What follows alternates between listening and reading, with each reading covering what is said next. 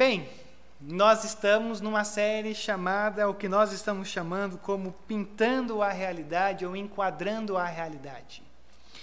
E você sabe que a gente tem olhado para vários textos que nos apresentam canções ou nos apresentam uma oração, mas que de certa forma revelam esse impacto, revelam essa essa absoluta certeza de que nós tivemos um encontro com Deus e por isso nós cantamos.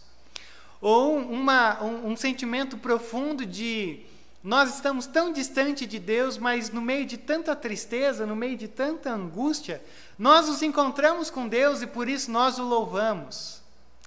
E quando a gente olha para isso tudo, hoje eu quero olhar com você lá em Josué, no capítulo 3 e o capítulo 4, porque na verdade esse texto, ele não é uma canção. Ele não é uma oração. Mas ele tem um, um monumento, literalmente, lá, que eu achei fantástico da gente trazer para dentro dessa nossa série, para a gente refletir nessa noite. Então a gente não vai ler, porque o texto é longo, e eu vou caminhando com você ao longo desse texto, do capítulo 3 e o capítulo 4, e assim a gente vai considerando algumas coisas para a gente nessa noite.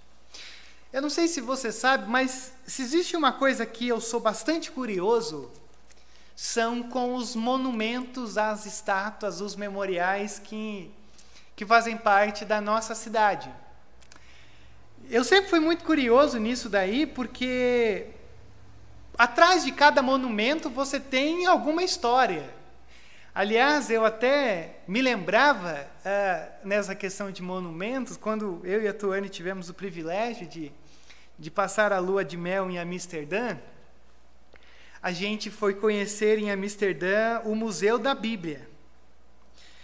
E, e eu achei tão interessante porque eu falei, caramba, né? Holanda e tal, Amsterdã, Europa, é, muita coisa aconteceu aqui. E aqui, na, e aqui teve um cara assim que para mim ele é fenomenal. Se chama Abraham Kuyper. Abraham Kuyper para mim ele ele é fantástico, um dos maiores teólogos, escritores que eu gosto. E aí a gente foi nesse Museu da Bíblia. E, e foi tão interessante, porque geralmente a gente sempre cria aquela coisa de um quadro ah, com respeito à expectativa e um outro quadro com respeito à realidade. Eu não vou me dizer que eu me senti extremamente frustrado mas assim, eu achei interessante, porque a gente entrou no museu várias coisas, né, extremamente interessantes e importantes, mas eu queria alguma coisa assim que fizesse sentido para mim. Foi aí que eu encontrei a Bíblia de Lutero sendo exposta lá, uma das traduções da Bíblia de Lutero, dos originais para o alemão, estava lá. E eu fiquei olhando e dizendo assim: caramba, cara, que coisa fantástica, eu estou aqui diante da Bíblia que Lutero pegou que ele traduziu assim. Que coisa fantástica de se ver. Mas, mas assim, eu quero alguma coisa do Abraham Kuyper, por exemplo, porque, poxa vida, eu tô, na, eu, tô na, eu tô aqui no lugar dele, não é possível que não tenha nada aqui dele. E aí tinha, mas sabe o que tinha? A porta do gabinete ou do escritório do Abraham Kuyper. E aí eu falei assim, mas a porta? Poxa, não tem um, a roupa que ele usou, Sabe que não tem um, um negócio, um quadro que ele gosta, um escrito, um livro? De... Nada. Tinha só a porta do escritório do Abraham Kuyper. Mas assim, para mim já foi o suficiente de eu ficar olhando a porta e dizendo assim: caramba, o Abraham Kuyper ele, ele tocou nessa porta, ele abriu essa porta, ele ou ele esbarrou, ele chutou essa porta sem querer, ele ele se chateou com essa porta, ele olhou para essa porta e eu estou olhando para a mesma porta que ele. Aí a gente saiu de lá, não lembro se foi no mesmo dia ou no outro dia, a gente foi na casa da Anne Frank, daquela, daquela criança, né, escritora, o seu diário, o diário de Anne Frank, que passou a horripilante é, realidade da, do, do movimento nazista e coisa e tal. E aí a gente entrou pela casa, uma sensação assim meio, ai que coisa pesada imaginar ela aqui e a família se escondendo dos alemães ou de todos aqueles que aderiram a esse movimento. E eu não sei você, mas é muito legal quando você conhece algumas histórias e aí você se encontra diante de algo que, que faça um, uma espécie de um memorial para aquela história. Agora é óbvio que você não precisa ir para Amsterdã. Você não precisa pegar o metrô ali e ir sentido Amsterdã. É óbvio que não. Porque você, por exemplo, pode ir lá na, no Ibirapuera e de repente você vai se deparar com o belisco, que é uma homenagem, por exemplo, aos heróis de 32. Se você andar mais um pouco e for lá e for lá no Ipiranga, você, por exemplo, vai ver o monumento da Independência, onde supostamente o Dom Pedro I decretou ou proclamou a independência do Brasil ali naquela, naquela região ali diante do Riacho do Ipiranga. Se você andar mais um pouquinho, você vai encontrar um monumento dos bandeirantes, que é uma homenagem, se é que eu posso assim me referir, aos bandeirantes, como aqueles que exploraram o sertão, os sertões ali no século 17, 18. Se você dá uma olhadinha mais ali para o centro, você vai encontrar o Marco Zero de São Paulo. Você também pode, ah, indo ali sentido a República, perceber que tem um monumento de um índio, meio que agachado, assim, um, meio que engatinhando e coisa e tal, que também foi uma homenagem ao povo brasileiro e a transformação da cidade à metrópole. Agora eu não sei muito bem se isso é uma homenagem. Porque vamos homenagear que nós tiramos os índios daqui e, e aí, graças a Deus, nós transformamos ah, o, a habitação deles numa metrópole. Mas isso aí não vem ao caso agora.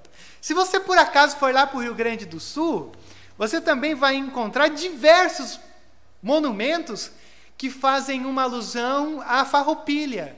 A farroupilha que nada foi aquele movimento de resistência aonde os, os soldados gaúchos do, do Rio Grande eles amarravam uma faixa vermelha entre a bandeira do Brasil aqui do braço para mostrar nós somos do sul. É, é, um, é um negócio meio exclusivista, assim, meio, meio territorialista, mas ok. Para diferenciar do restante dos outros exércitos dos outros estados. E você tem dezenas de milhares de monumentos no Rio Grande do Sul espalhados por todos os cantos, como uma referência à farroupilha. E eu acho fantástico, porque os monumentos, eles eles têm uma história. Por mais que você tenha aí perto da tua casa, talvez uma pracinha, que às vezes tem um monumento ali largado, abandonado, todo, todo pichado, avacalhado, zoado, mas existe uma história, existe alguma coisa ali por trás. Algumas histórias que nos envolvem, outras histórias que não nos envolvem. Geralmente, os monumentos que nos envolvem são os monumentos que trazem uma uma história de superação, uma história de tensão, mas de conquista, uma história de bravura, uma história de conseguimos diante dos desafios, fomos honrados diante daquilo que nós fizemos. Por isso que a nossa cidade ela é rodeada de monumentos, para que nós não esqueçamos a nossa história. Quando a gente olha para Josué no capítulo 3 e 4, você vai perceber que o nosso texto de hoje, ele também vai nos contar um episódio assim fantástico de impossibilidades, superação, e aí o Senhor dizendo: ergam um monumento. Quando a gente olha para o livro de Josué, o livro de Josué, ele, ele vem logo na sequência do Pentateuco, dos cinco primeiros livros da tua Bíblia. Lembre-se você, o povo de Israel está no Egito sendo oprimido, escravizado, o povo clama, Deus levanta Moisés, Moisés desafia o faraó, o povo sai. E aí o povo está diante da terra prometida depois de alguns meses. Só que o povo olha para a terra, manda espias para a terra, e eles dizem assim: olha, é, você tem frutos enormes lá. A terra, de fato, mana leite e mel. Mas existe um problema. Uh, as pessoas que habitam lá são gigantes. E nós somos como gafanhotos diante dele. Ou deles, desse, desse povo, dessa nação. Porque Deus promete uma terra para aquele povo que agora saiu do Egito, mas é uma terra habitada, é a terra de Canaã com seus povos. Então o povo teria que conquistar a terra, derrotando aqueles que estavam lá. Só que quando o povo olha para os que estavam lá, eles dizem: Olha, nós somos como gafanhotos. E aí o que, que acontece? Deus fala: Ah, é? Então peraí. Vou, vou fazer vocês andarem 40 anos, até que toda essa geração que não quis entrar morra, e uma nova geração é, se levante para que entre na terra. Então, a gente está aqui diante de uma nova geração. É uma nova geração que está com apenas Josué e Caleb, que eram da antiga geração. E aí, eles estão agora no livro de Josué, esse livro lindo que talvez até a gente possa possivelmente mais para frente é, entrar numa série dele. Eles estão ali para entrar na terra. Eles estão ali prestes a, a usufruir da terra, a conquistar a terra. E sobre o comando de Josué. Só que tem um problema. Para eles entrarem na terra, para eles começarem a conquistar a terra, eles se depararam com o Rio Jordão. E esse Rio Jordão é um obstáculo que está diante deles e que antes deles invadirem a terra, eles têm esse problema. Como que nós atravessaremos o Rio Jordão? Até porque, se eles olham para frente e eles veem esse Rio Jordão cheio, eles olham para trás e eles percebem um deserto. Eles percebem que os seus pais não entraram na terra porque eles falharam em acreditar. Por isso que o capítulo 3 e o capítulo 4, ele poderia ter sido um texto escrito pelo, pelo autor, resumido assim, olha, eles chegaram no Jordão, o Jordão estava transbordando, eles atravessaram o Jordão, e Deus fez o Jordão continuar a sua correnteza novamente como se nada tivesse acontecido. Mas aqui não. O autor ele é detalhista. Ele usa dois capítulos para falar sobre essa travessia. E por que, que ele usa isso? Porque eu acho que o autor ele quer nos desafiar a olharmos para os nossos Jordões sobre quatro aspectos que eu quero compartilhar com você nessa noite. Quando você e eu nos encontramos diante do Jordão, quando você e eu estamos caminhando nessa jornada rumo à terra prometida e de repente nós nos encontramos diante de alguma coisa que é impossível. Quando nós nos encontramos diante de algo que a gente fala assim, já foi, já era. O que a gente faz? Por isso que o Rio Jordão ele talvez seja uma grande analogia de que nós precisamos nos submeter de que o Senhor está conosco. E por isso você e eu não devemos temer aonde quer que a nossa jornada, que essa jornada tem nos conduzido. Mas a primeira coisa que eu quero que você veja aqui comigo é a necessidade que você e eu temos de dar uma pausa diante de toda a turbulência, diante de todo desafio novo e, e preparar o nosso coração. Olha só o que, que o texto vai nos dizer, no capítulo 3, verso 1. De manhã bem cedo, Josué e todos os israelitas partiram de Sitim e foram para o Jordão, onde acamparam antes de atravessar o rio. Ora, o povo está caminhando, está indo rumo à terra prometida, o Senhor tem conduzido. E aí, quando eles chegam diante do Jordão, o texto vai nos dizer que eles pararam ali no Jordão e eles ficaram três dias diante do Jordão. E isso daqui é fantástico.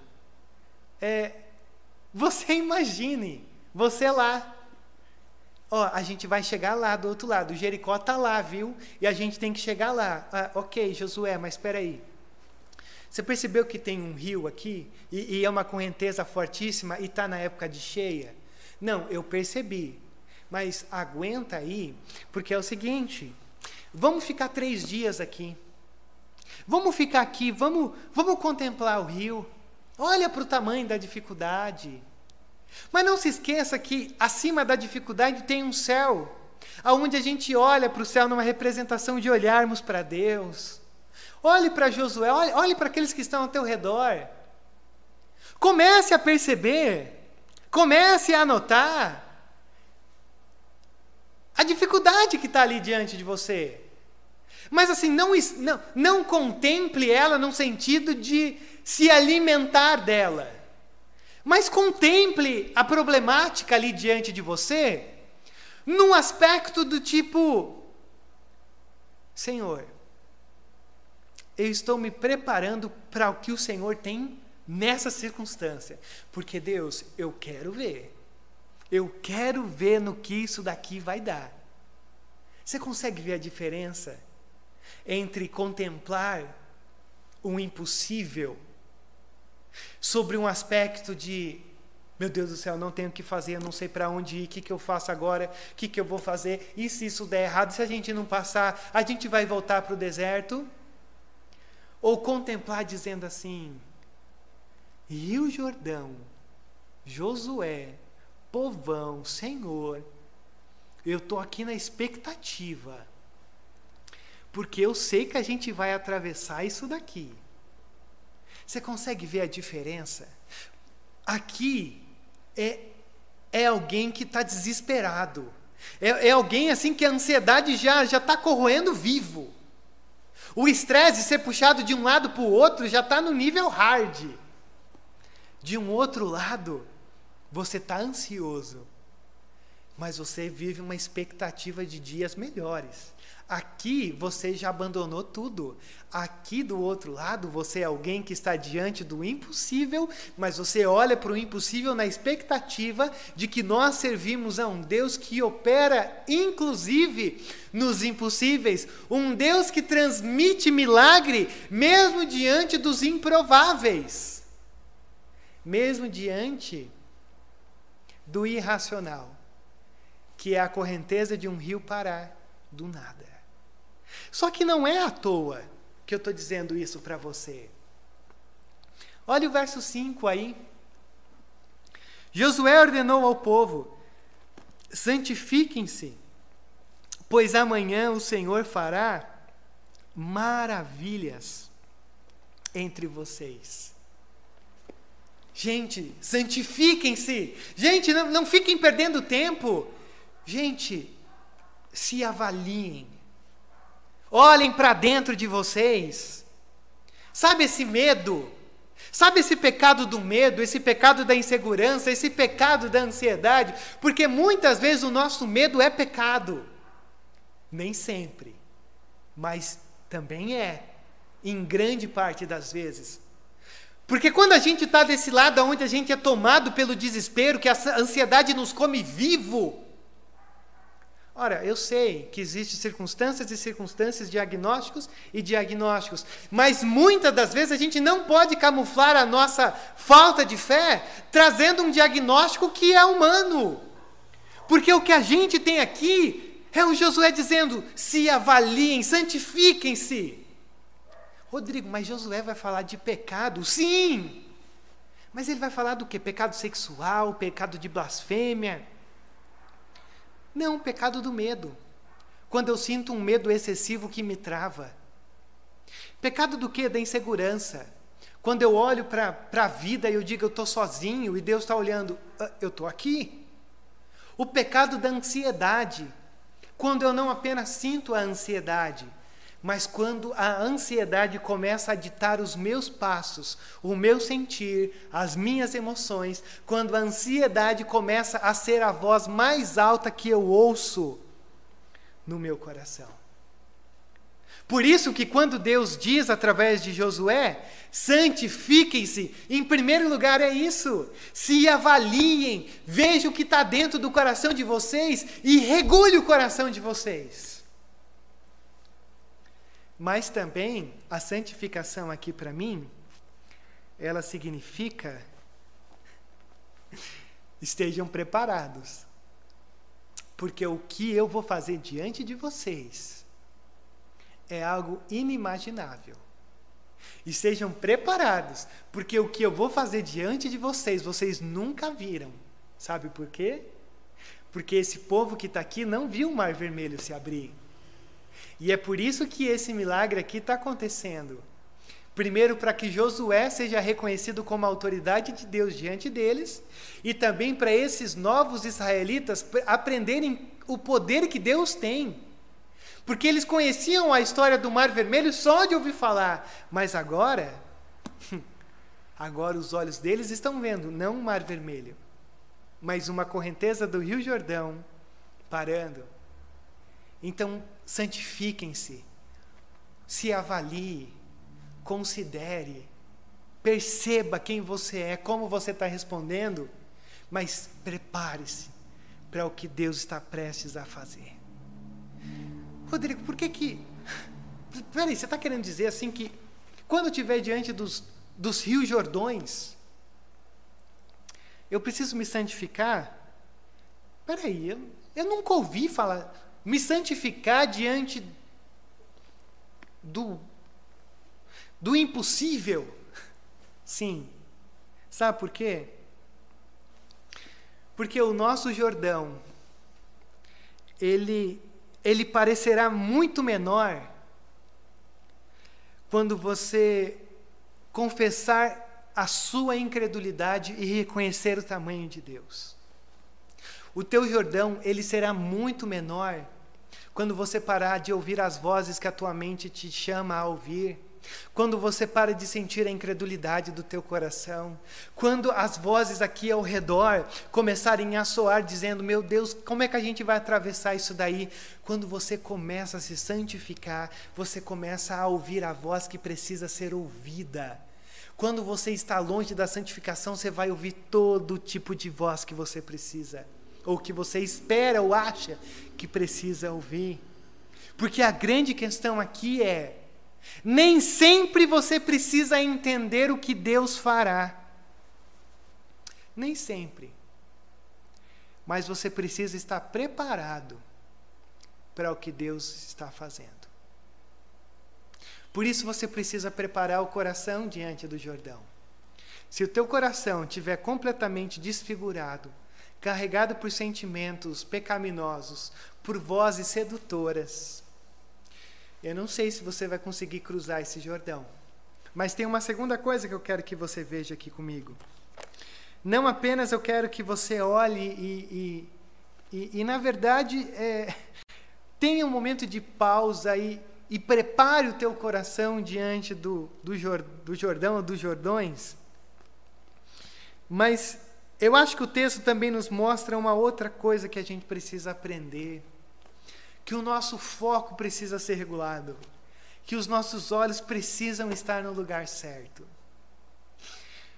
Porque existe um momento aqui da nossa história que o Senhor olha para os sacerdotes e o Senhor diz: Olha, façam o seguinte, sacerdotes, e aqueles que conduzem a arca, vocês vão à frente, vão à frente do acampamento, porque vocês serão os primeiros a atravessarem o, o Rio Jordão. E o povo vai ficar atrás, o povo vai ficar 900 metros, em torno de 900 metros, atrás da arca. E aqui você tem essa, essa, essa figura da arca. Olha, por exemplo, o que, o verso 2 nos diz.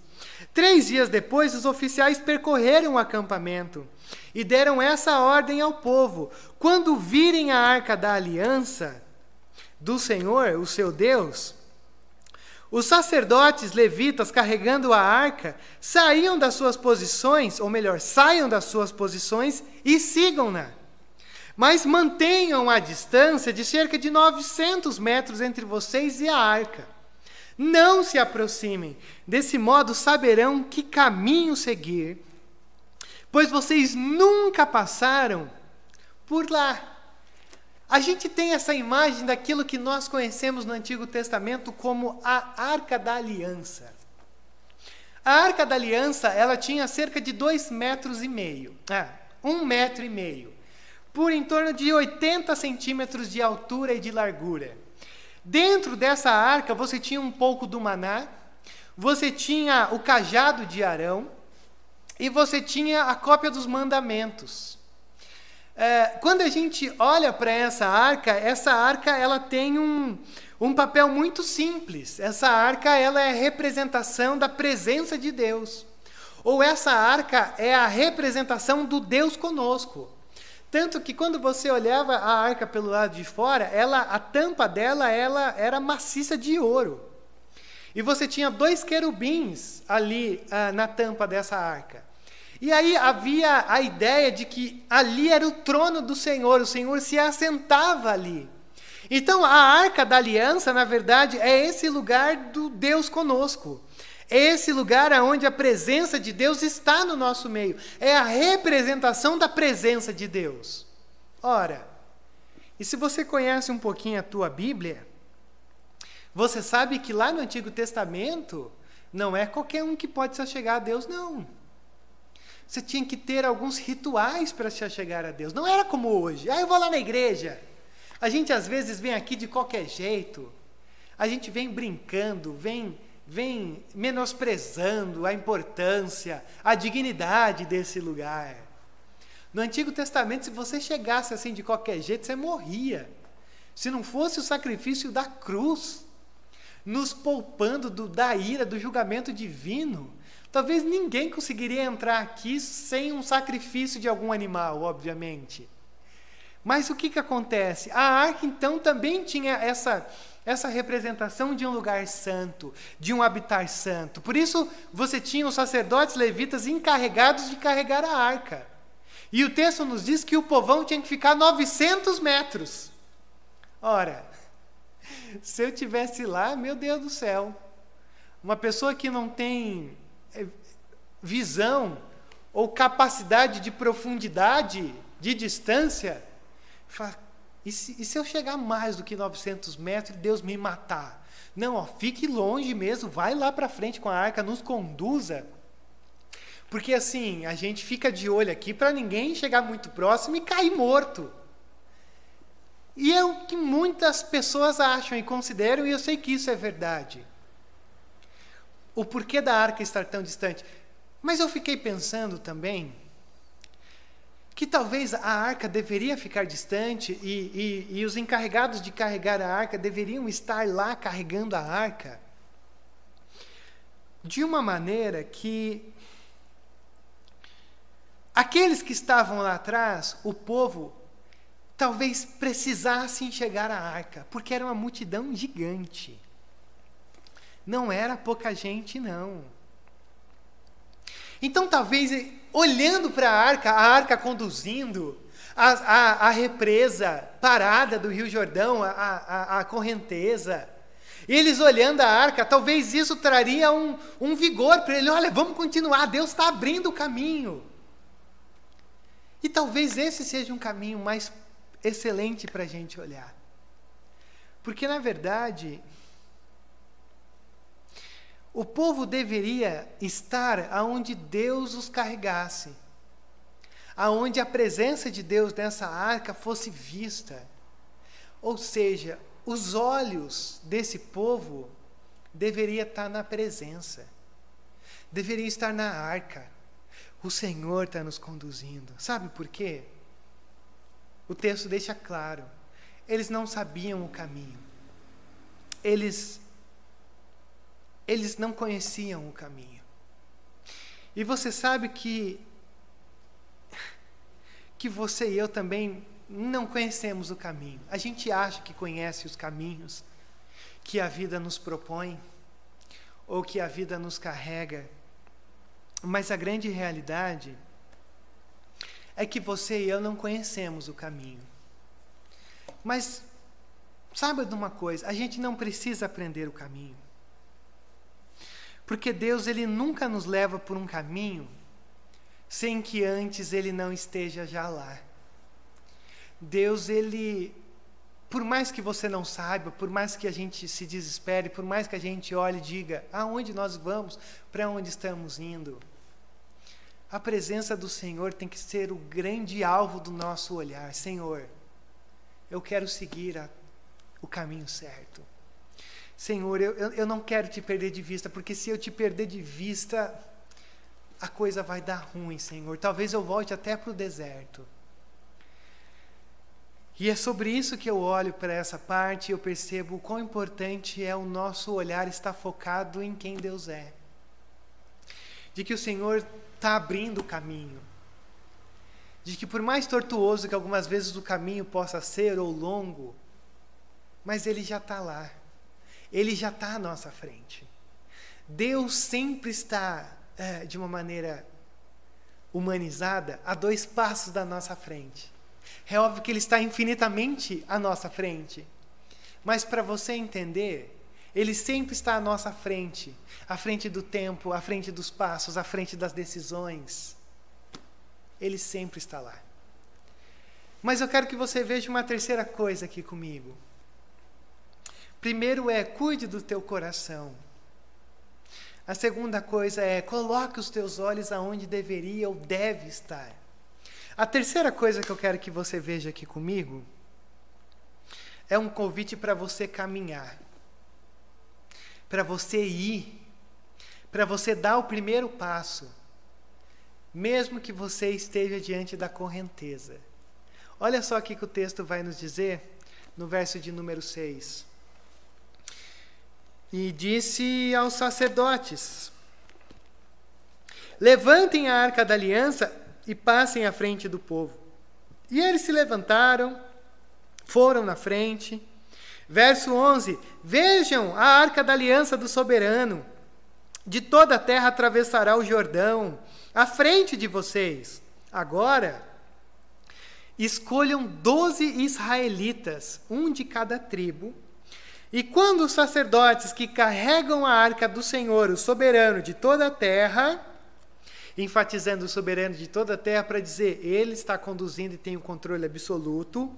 Quando eles puserem os pés no Jordão, a correnteza será represada e as águas formarão uma muralha. Meu Deus do céu.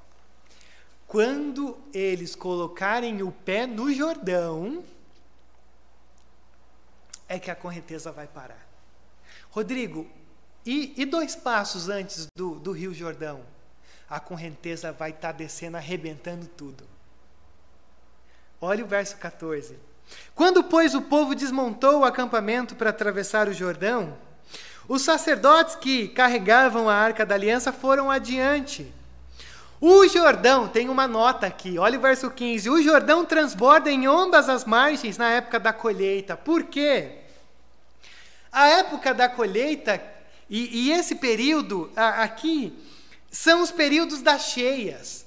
Quando você olha para algumas figuras retratando o Monte Hermon, o topo do Monte Hermon você tem neve.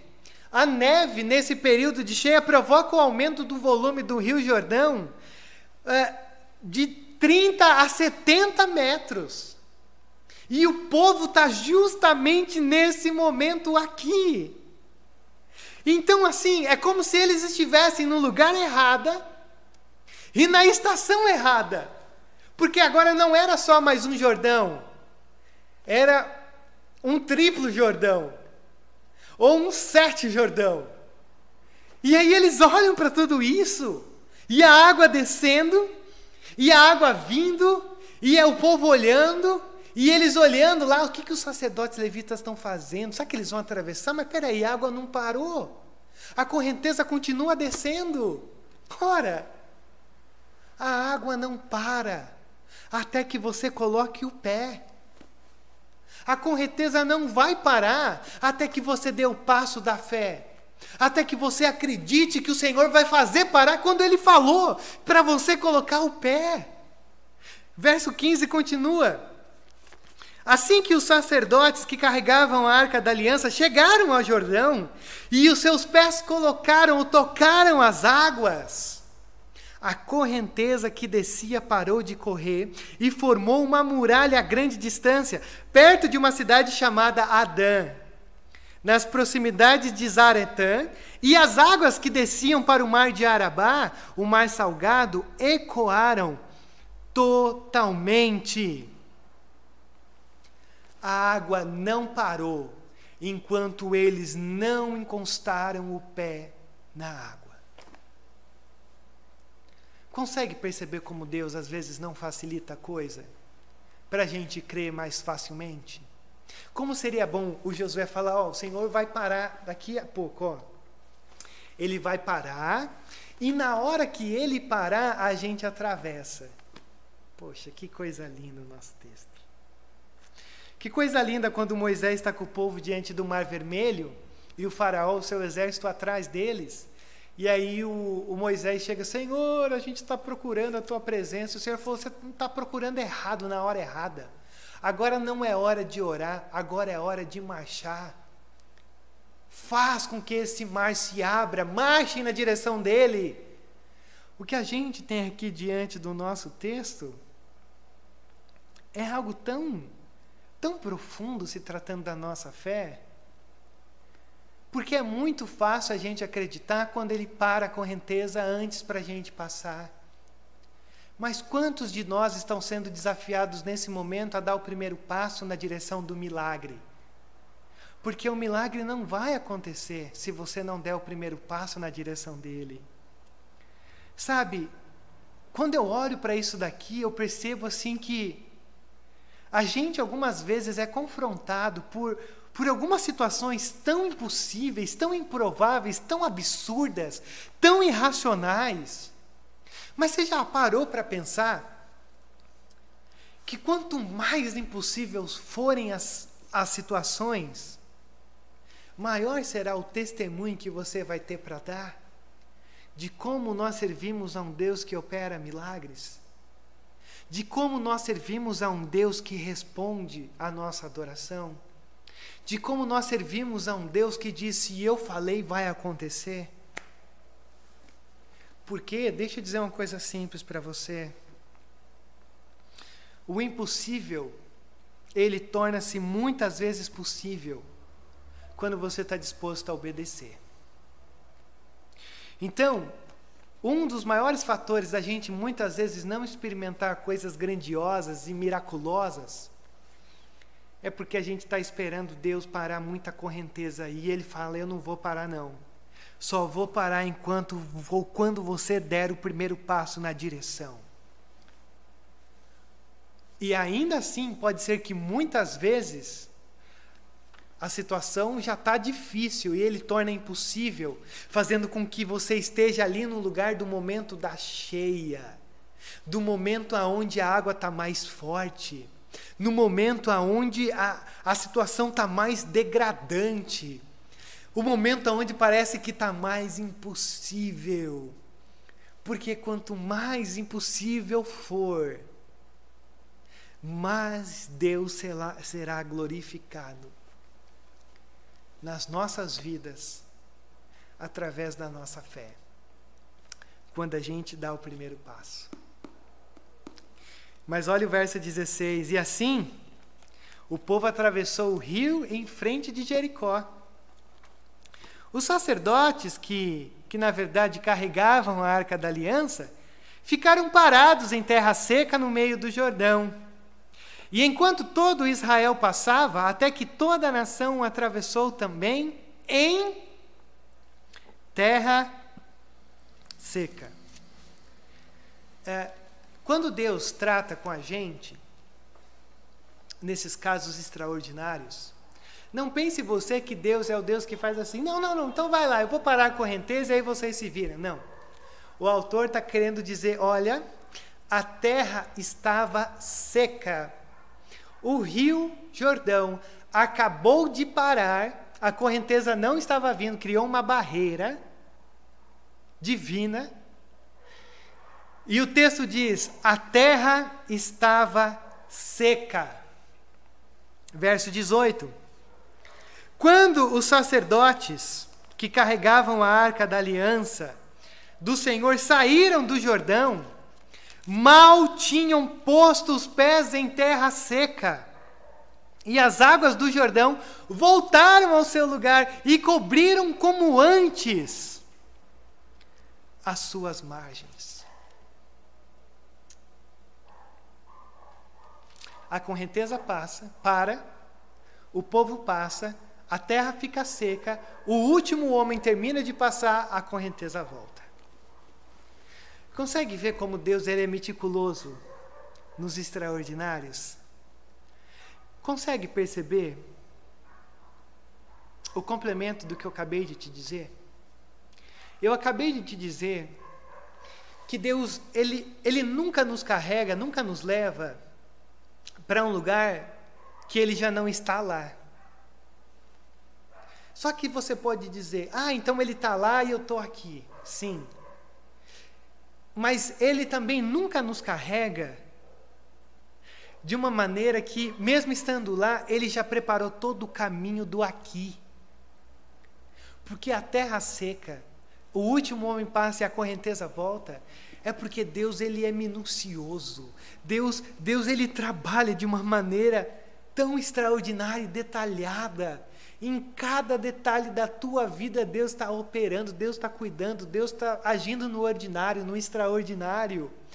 Não existe nenhum rio que tenha uma correnteza forte demais, ou é fundo demais, ou é rápido demais, para que Deus não possa fazer com que a gente atravesse de uma maneira triunfante. Rodrigo, você está querendo dizer que tudo vai dar certo na nossa vida? Não. Não sobre essa pergunta que você pode me fazer. Porque muitas vezes a história de pessoas que são companheiros, irmãos nossos, termina de uma maneira trágica. Mas é trágica para a gente. Porque no Senhor foi triunfante. Sabe por quê? Porque o rio é essa passagem que você e eu enfrentamos. O rio é esse lugar onde você e eu acordamos num novo amanhã. E o rio é o lugar onde a gente tem que atravessar, conhecido como vida. E o Senhor está com a gente. E ainda que, que a correnteza nos carregasse, se fosse o caso, o Senhor estaria com a gente aonde quer que nós estivéssemos, ou que, o que daria a acontecer nesse exato momento da nossa vida, a grande importância que a gente tem aqui é: o Senhor está com a gente, por isso eu me submeto a Ti, Senhor, porque eu sei que o Senhor está me levando, me conduzindo à terra prometida, a verdadeira terra prometida, que é a terra que que você eu desfrutaremos na eternidade. Então, em qualquer momento que nós sejamos ceifados daqui, o final é de triunfo, mesmo que aqui para a gente não seja, mesmo que a gente ainda sinta dor. Mas a grande questão é: o Senhor está conduzindo. Por isso, tenha a ousadia de dar o primeiro passo. Porque muitas das vezes a coisa não vai acontecer até até que você dê esse primeiro passo. A quarta e última coisa que eu quero que você veja aqui comigo, e aí é o que é o que eu quero enfatizar aqui nessa noite. É que primeiro você é convidado a cuidar do teu coração, a olhar ou fixar os teus olhos naquilo que precisa ser fixado, a dar o primeiro passo mas também eu quero convidar você a, a fazer do lugar onde você está o seu Gilgal. Que você levante monumentos. Que você não desperdice as cicatrizes que você tem, as marcas da vida que você tem. Porque tudo isso é extremamente importante para você continuar. O uh, que, que eu quero dizer com isso? Olha o capítulo 4 aí comigo, verso 1. Quando toda a nação terminou de atravessar o Jordão, o Senhor disse a Josué: Escolha doze homens dentre o povo, um de cada tribo, e mande que apanhem doze pedras no meio do Jordão, do lugar onde os sacerdotes ficavam parados. Leve-nos com vocês para o local onde forem passar a noite e Josué convocou os doze homens que escolhera dentre os israelitas um de cada tribo e lhes disse: Olha, passem adiante da arca do Senhor, o seu Deus, até o meio do Jordão. Ponha cada um de vocês uma pedra nos ombros, conforme o número das tribos dos israelitas, doze. E elas servirão de sinal para vocês. E quando Gilgal, é, e, e em Gilgal, Josué ergueu as doze pedras tiradas do Jordão. O mandamento é simples: olha, peguem pedras e levantem um monumento lá em Gilgal. Quando atravessarem o Jordão, peguem essas pedras aqui do meio do Jordão e coloquem lá. Coloquem lá, porque essas pedras são um testemunho vivo de que vocês atravessaram esse Jordão. Peguem essas pedras e ergam esse monumento, para que vocês olhem para aquilo e digam: a gente atravessou um Jordão numa época de cheia. Se nós atravessamos de um Jordão que provém de uma ordem da natureza, o que Deus é capaz de fazer, pelo amor desse mesmo Deus? Se nós atravessamos o Jordão, se Deus controlou e parou a natureza, é óbvio que Deus vai nos dar a vitória contra os nossos inimigos. Só que o Josué, ele pede uma coisa estranha.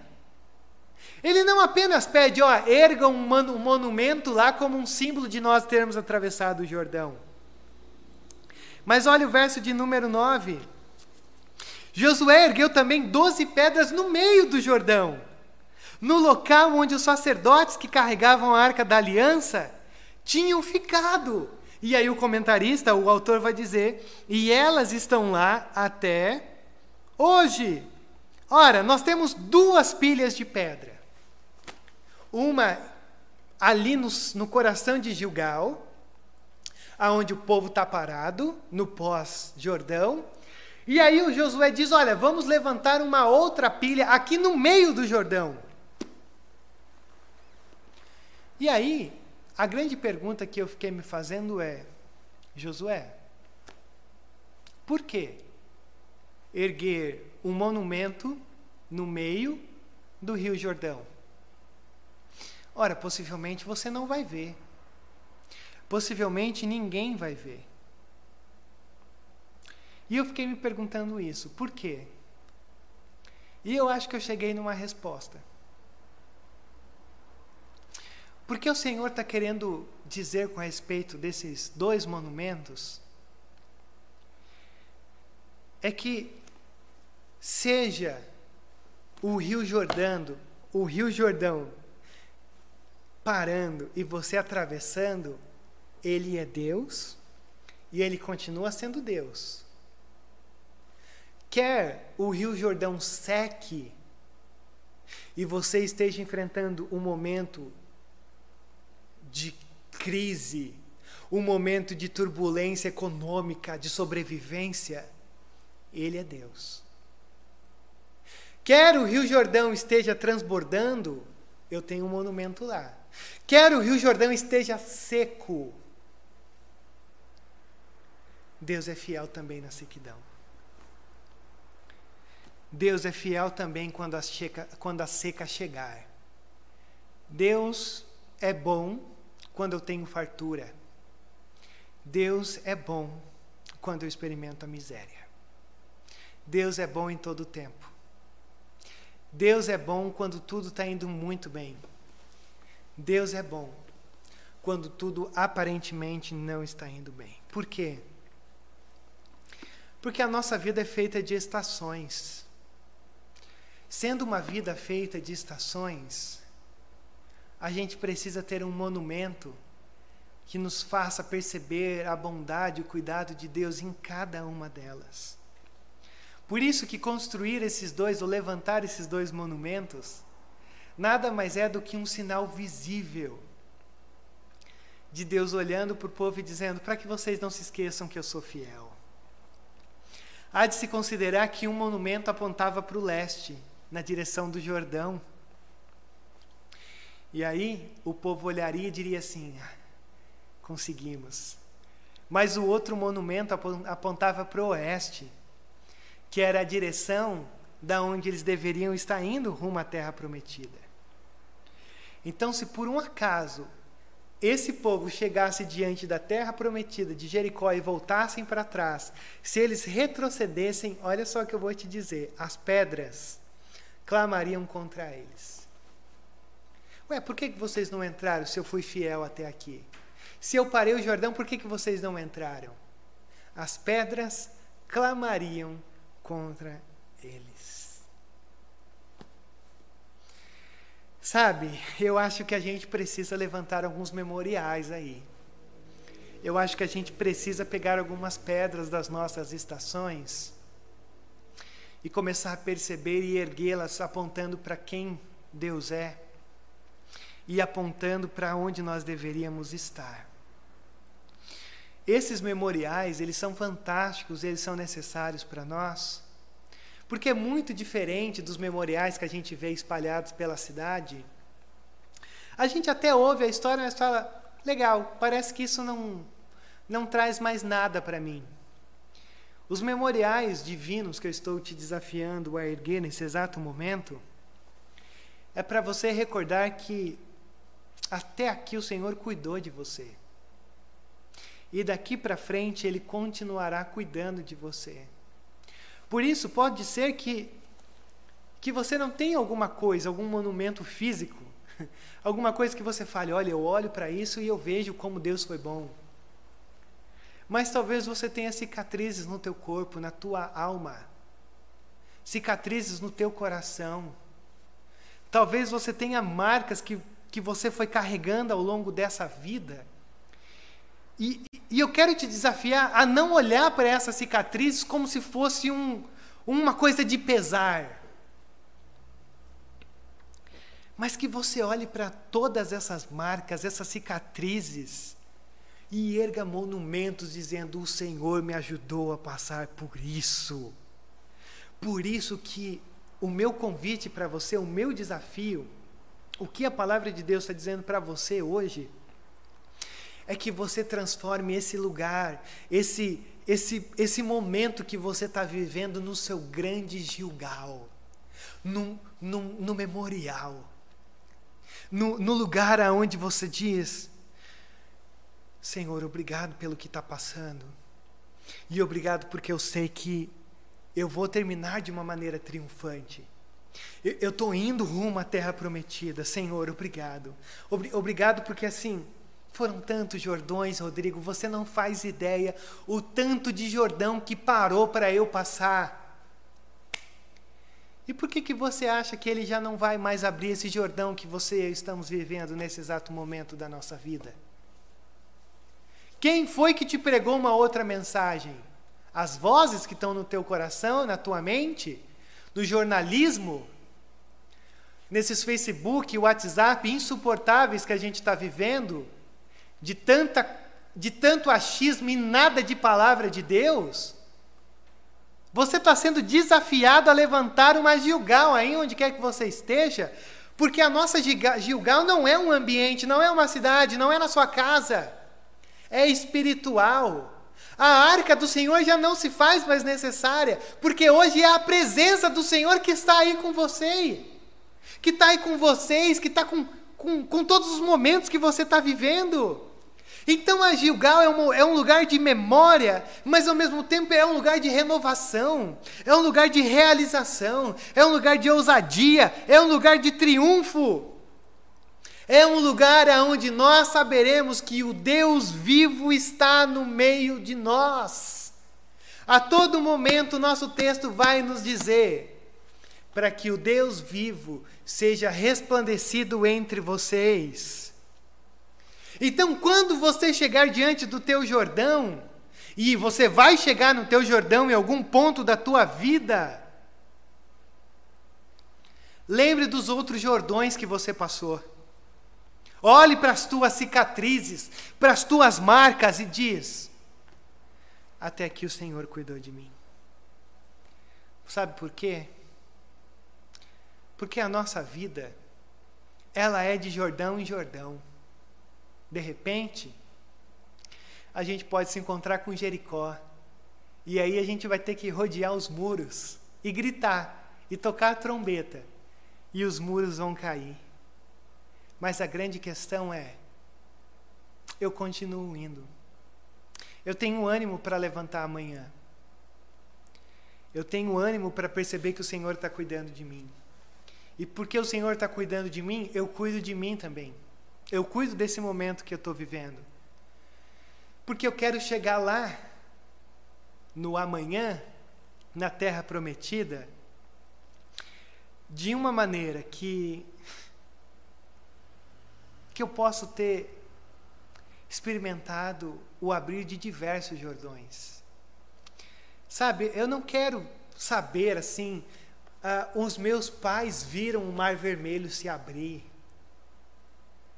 Não me interessa o que passou. Não me interessa o que os outros fizeram. Eu quero que novos Jordões se abram hoje, Deus, nas nossas vidas, para que o amanhã seja pautado pelo hoje, mas eu não quero coisa passada. Deus abre, Deus faz com que o Jordão pare, porque esses novos israelitas deveriam ter experiência do Mar Vermelho. E, e tudo depende sobre o olhar de como você olha para tudo isso. Então você está com medo? É bom ter medo, mas não deixe com que o medo tome conta de quem você é refresque a tua memória, prepare o teu coração, fixe o teu olhar aonde tem que ser fixado. É, também dê o primeiro passo na direção da onde você tem que ir. E aí comece a erguer esses monumentos, esses memoriais. Comece a reinterpretar as tuas marcas, as tuas cicatrizes como uma forma da fidelidade de Deus.